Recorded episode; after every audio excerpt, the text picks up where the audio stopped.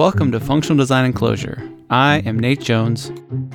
And I'm Christoph Neumann.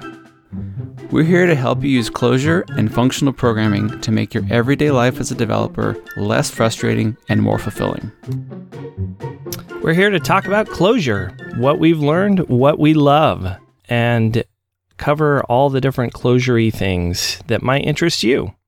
So, what are you interested in hearing about? What are you interested in uh, talking about? We'd love to hear from you.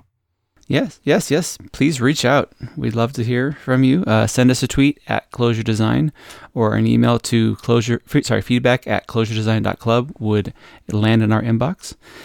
Hop on to the Clojure Design Dash podcast channel on the Clojurian Slack, and we'll chat about some stuff there. Uh, if you have any questions about the shows, um, that's the best place to reach us. Yeah, definitely. Love to hear from you.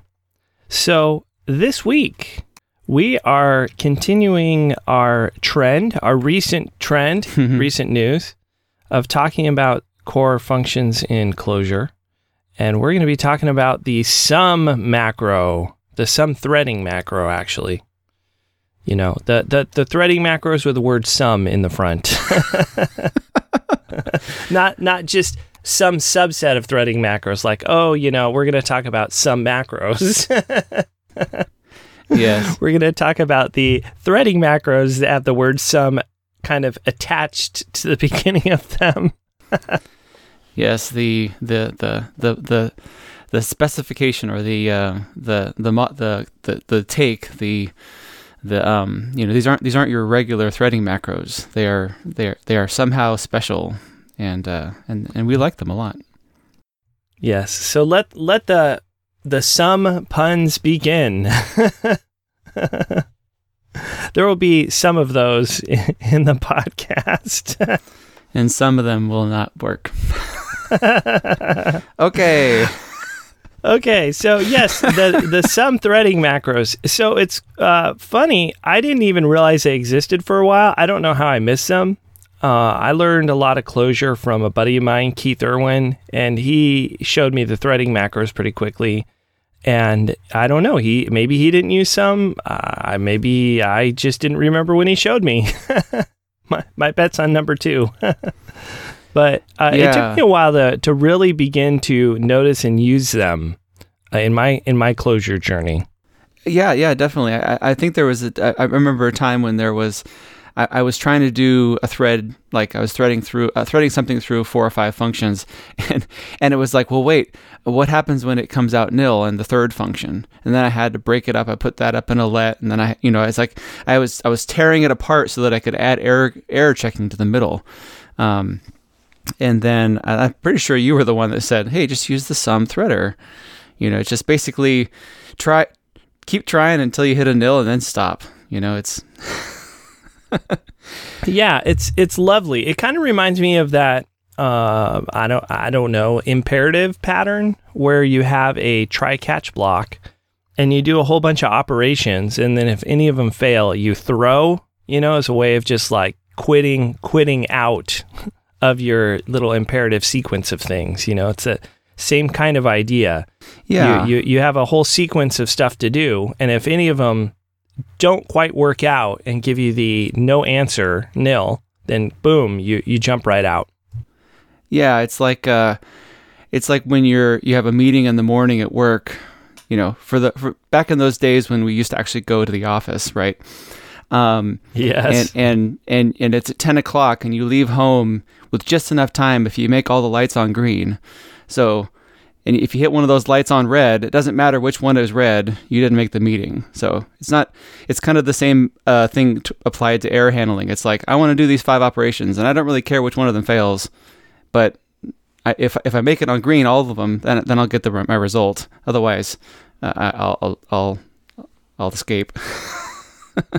right. So, so practically speaking, the way I ran into this the the first time is I wanted to take a subtree of a map, right? So where you have nested maps to basically, you know, produce a tree-like structure. And so I wanted to pull out like a subkey and then feed that into a function to do some work on it. And so I think what I was what I was doing is um, I was using get in before. I I used to use get in quite a lot. And then uh, Keith showed me that you can just use a threading macro. So you take your like map, like like single thread, right? So single arrow. We'll just say single arrow. How about that? And then the map name, and then colon the first key, and then colon the next key, and then colon the next key. So you can kind of descend the map using threading that way. And I I thought, oh, that's super clean. And then what's kind of cool is that it's like, okay, you descend the map to where you want, and then you put a function in there and then you're you're taking that subtree and you're throwing it into that function to get a nice result out. And so that all seemed well and good until I hit nil, and then um, then all of a sudden I was throwing nil into a function. In that case, that function wasn't nil safe, so so I had a problem. I think I got an exception. Probably one of those lovely exceptions like null pointer errors, where the the underlying Java starts uh, poking through the cracks of Clojure. yes, the, the, the, the, the symbiotic relationship with the host goes bad, and suddenly the the host decides to poke in, right? Yeah, I totally agree. I think the the nil, protecting a nil safe function is probably one of the, the, the more common uses that I have.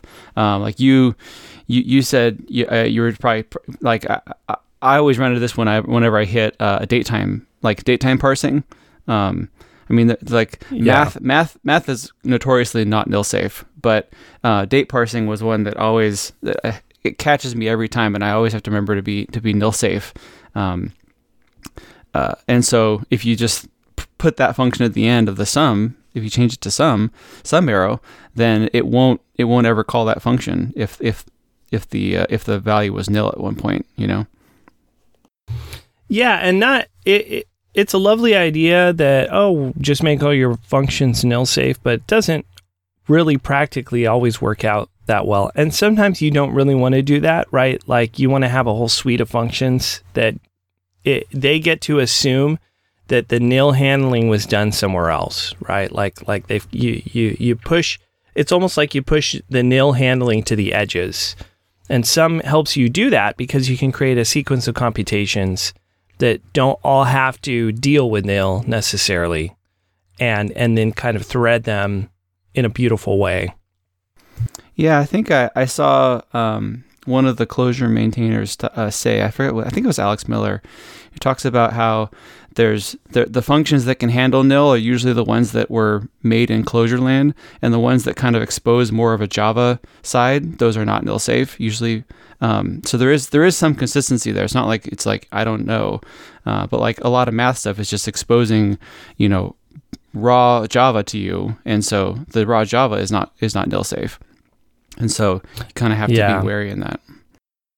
Yeah, definitely. Strings and math those are the ones that get me the most. So if you you have some math at the end of the chain or some string manipulation at the end of the chain, that's where I get tripped up. oh yeah, yeah, definitely.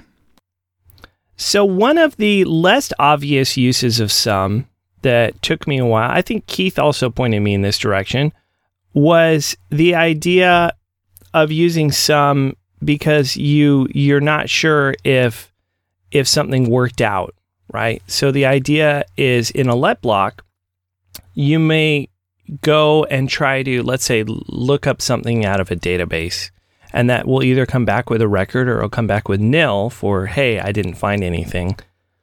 And then you want to do some work with that thing if you found it.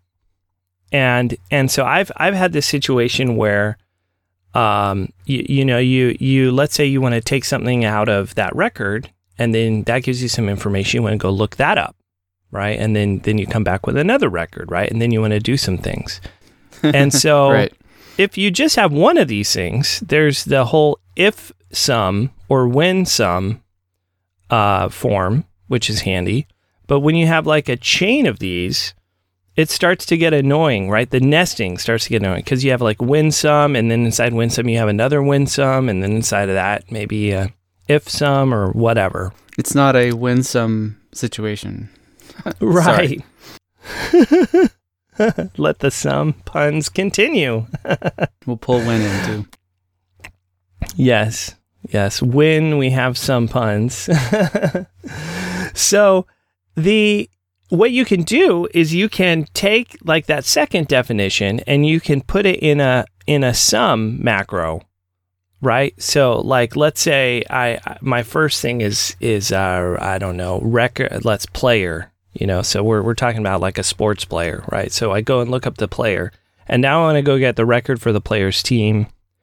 And so i want to look inside the player but i can do some like double arrow player and then I can uh, maybe pick out colon team ID.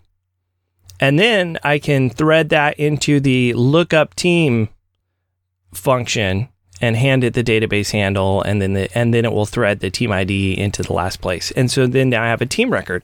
And so what's nice is then that team record may or will either be nil if player's nil, it will just follow the same, or or it could actually be the fully realized team uh, because the player wasn't nil, it looked it up, or it could also be nil because the player was there, but somehow the team wasn't recorded. And so, so you end up with this nice way of having like a conditional definition where it doesn't even try to do the work if the first part fails. Yeah, it's really it's really cool because you, we, we, earlier we talked about being able to use the arrow to to to fly through Clojure data structures, which are pure.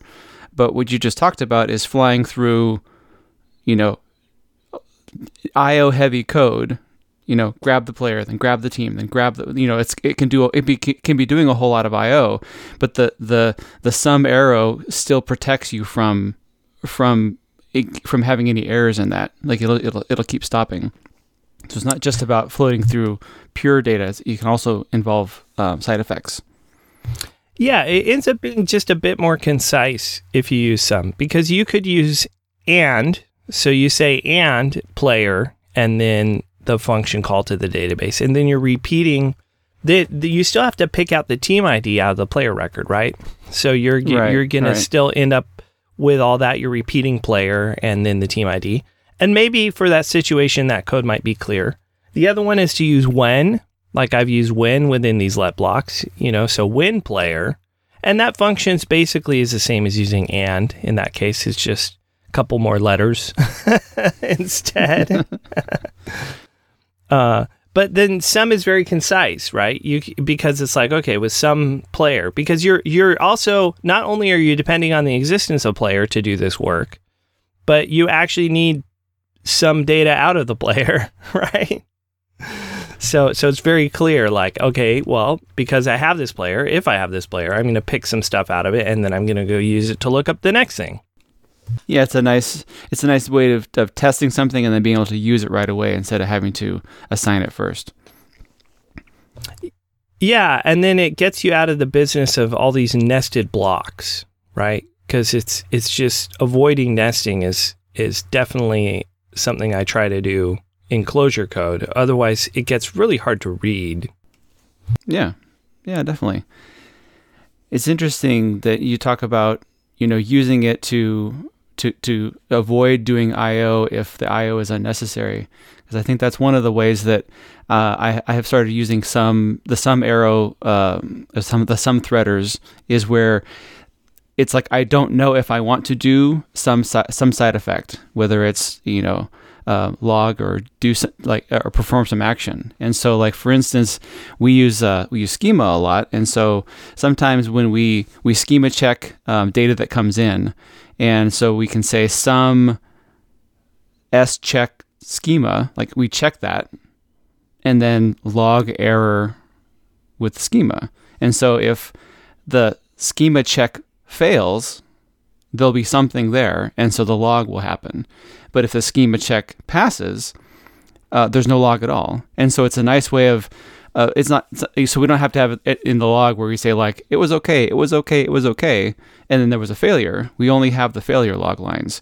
And so it's kind of a it's a way of of of of conditionally doing uh, IO or sorry, yeah, conditionally doing IO um, based on some other other bit of information.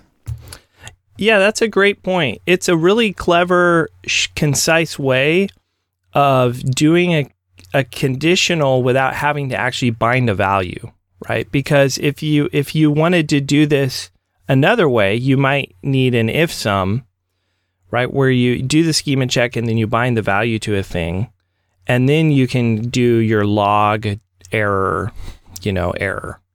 Uh, but but because you have to bind the value, it ends up being more verbose, and so it's just very it's very simple and clear to just be able to have a some and do your computation, and then the next thing in the in the thread is the thing that will use the result of that computation if something came out of it.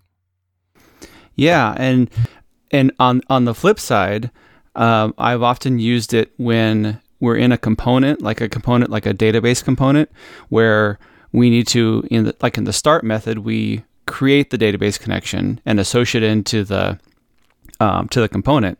But then in the stop function, we want to, if the database component or the database key is there, we want to disconnect.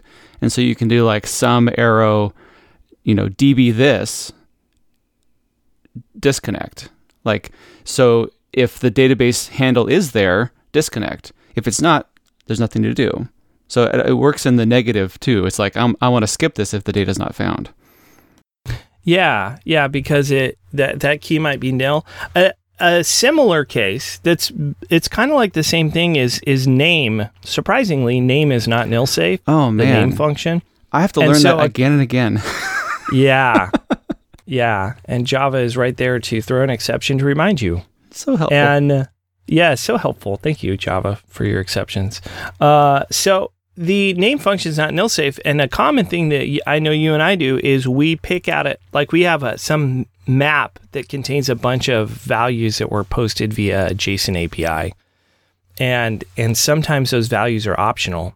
But if the value is present, we want to convert it into a keyword because it's some kind of nominal that we want to match. mm-hmm. And so a nice way to convert it into keyword for an optional value, same deals with some, right? So you do some and then you you pick the key out of your map and then some arrow, right? So it, when we say some, we mean the some threading, the some threading macro. So yeah, and then you do a some arrow and then you pick your key out and then you have name, right? So if it was nil, it will still be nil. And if it wasn't nil, then you'll get a keyword out. Uh, no, sorry. Yeah. Um, you could send it to keyword in that case or name, both ways. and so that's a similar kind of thing as with the database because there's there's a thing that might may or may not be there, and and you want you want it to follow those nil semantics. If it if it's nil already for not present or no answer, you you want your whole result to be nil. But if there there is something there, you want to do some work, and if that work isn't nil safe because it reaches into the Java layers, typically, or or by design, you you try to keep your nils on the edges. Then yeah, the some macro is there to help you. The some Yeah. arrow, It's the it's actually some threading macros. yeah. It's funny because there is the some threaders, and then there's a function called some, and then there's a function some with a question mark at the end. So depending on your inflection, it could be any of those. Yeah, one one of the difficulties about talking about code in a podcast is it's it's hard to pronounce that punctuation with your inflection. Some? Yeah, I don't even know how to pronounce an arrow, man. Well, it's funny because it's and then there's all the punctuation that takes so much more space in in in audio than it does in the on the page. yeah. Yeah.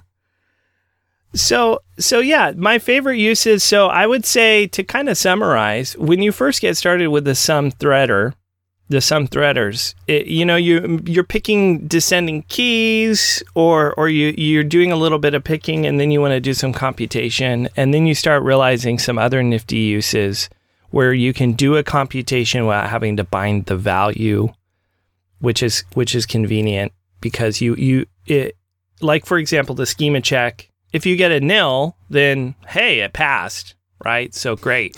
So why what what would there be to bind? Like there's nothing left to talk about.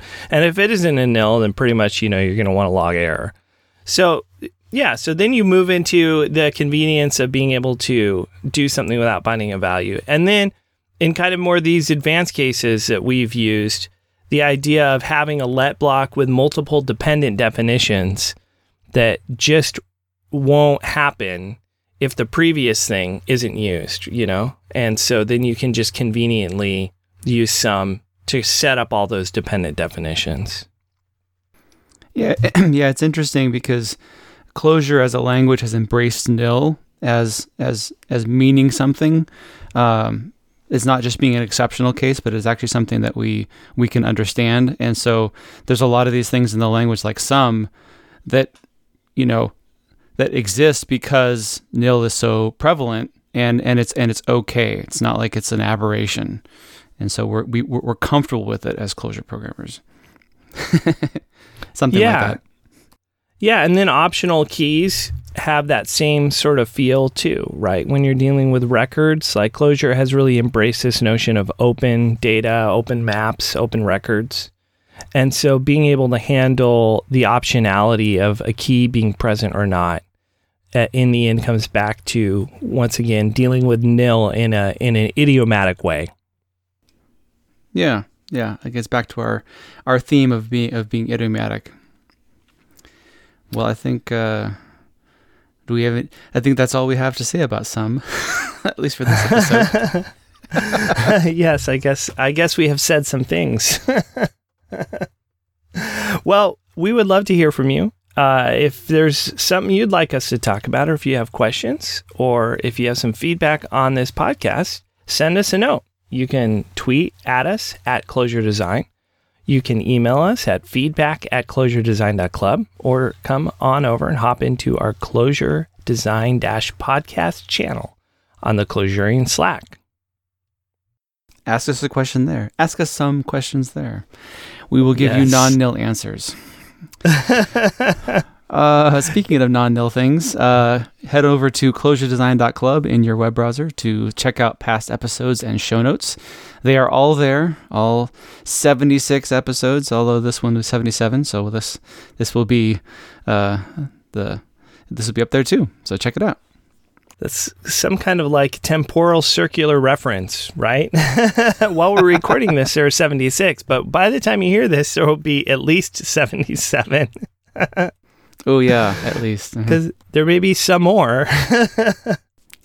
okay. Well, that's gonna have to do it for uh, all of our sum puns for this week. We will be back next week with even more puns and possibly some answers to questions.